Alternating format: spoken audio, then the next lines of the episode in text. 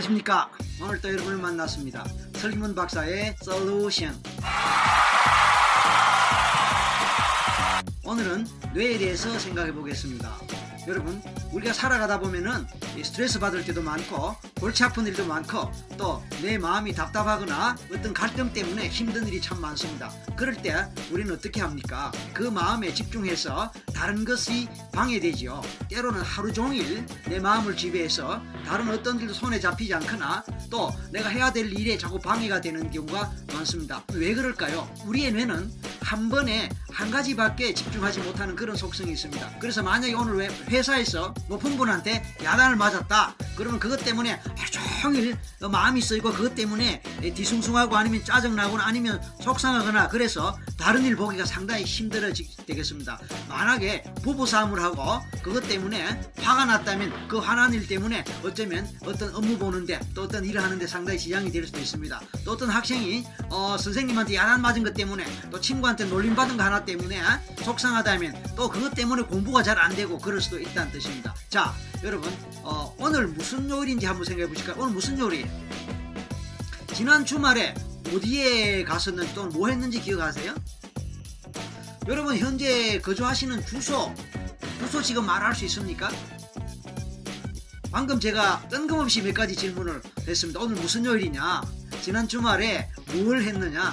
또는 현재 거주지 주소가 뭐냐? 라는 질문을 받았을 때 여러분 순간적으로 어 지금 무슨 요일이지? 지난 일요일에 뭘 했지? 어 순간적으로 어, 가면서 아나 주소가 뭐지 하고 생각을 하고 그 답을 찾아내게 됩니다. 그런데 만약에 스트레스를 잔뜩 받아 있을 때 화가 났을 때 마음이 답답할 때 불안할 때 오늘 무슨 요일이죠? 라는 질문을 던져보세요. 그럼 어떻게 되겠습니까? 무슨 요일에 질문에 대한 답을 찾다 보면은 순간적으로 그 순간은 적어도 그 스트레스에서 벗어나게 되고 짜증에서 벗어나게 되고 화가 났다 하더라도 화나는 그 감정에 머물지 않게 됩니다. 우리는 어떤 감정에 빠 특히 부정적 감정에 빠졌을 때 그쪽에만 마음이 집중되는 경향이 있습니다. 이것을 터넬 비전이라 그래요. 터넬 비전 또는 중앙 시야라 그럽니다. 여러분 터널에서 운전하거나 터널에서 자동차 타고 한번 가보십시오. 쫙 앞에 있는 출구 쪽에 빛만 보이고 나머지는 뭐 아무것도 보이지 않고 저 앞에 전방에 밝은 곳만 보이죠. 앞에 자기 문제만 보이고 앞에 자기 부정적 감정이나 정서만 보이고 나머지는 보이지 않는다는 뜻입니다. 그게 중앙시야 또는 터널 비전입니다.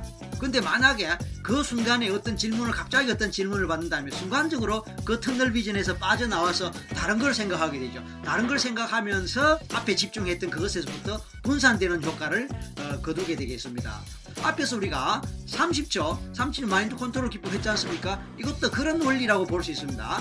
정면을 향하되 양쪽 두 손을, 두 손 동작을 동시에 볼 수 있다는 이것이 뭡니까? 벌써 분산 효과가 되죠. 180도 시야가 넓어지면서 시야가 분산되지 않습니까? 거기다가 내가 갖고 있는 문제를 말로 또 해야 되고, 어, 그러니까 벌써 2중, 3중의 분산 효과가 있다는 말씀입니다. 이것이 바로 주변 시야, 주변 180도 주변을 다 본다. 주변 시야라는 말도 되고, 파노라마, 파노라마 시야법이다. 이런 이름으로 붙일 수 있겠습니다. 만약에 예, 운전을 하면서 전화 통화를 한다 또는 DMB 영화 영화를 본다. 또는 뭐 어, 커피를 마신다. 그럼 상당히 이제 사고 위험의 확률이 높아진다는 거 우리 다 알고 있지 않습니까? 그것은 바로 우리 뇌가 그만큼 분산되기 때문에 집중도가 분산되기 때문에 그렇습니다. 자 우리가 우리 마음을 다스리는 요령 우리가 우리의 부정적 정서 또는 스트레스에서 벗어날 수 있는 요령 그것은 바로 우리 뇌의 그런 속성을 잘 활용해서 내가 문제에 빠질 때 중앙시야에 집중하고 터널 비전에 집중했을 때 그것을 분산시킬 수 있는 주변 시야법, 파노라마 시야법을 실시하거나 아니면 엉뚱한 질문을 스스로에게 던지거나 아니면 기분 좋았던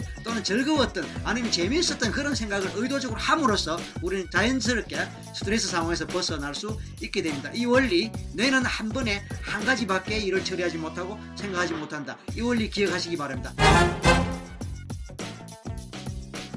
자 오늘도 구독하기 그리고 좋아요 누르는 것 잊지 마십시오. 자, 많이 공유해 주시기 바랍니다. 마치겠습니다. 감사합니다.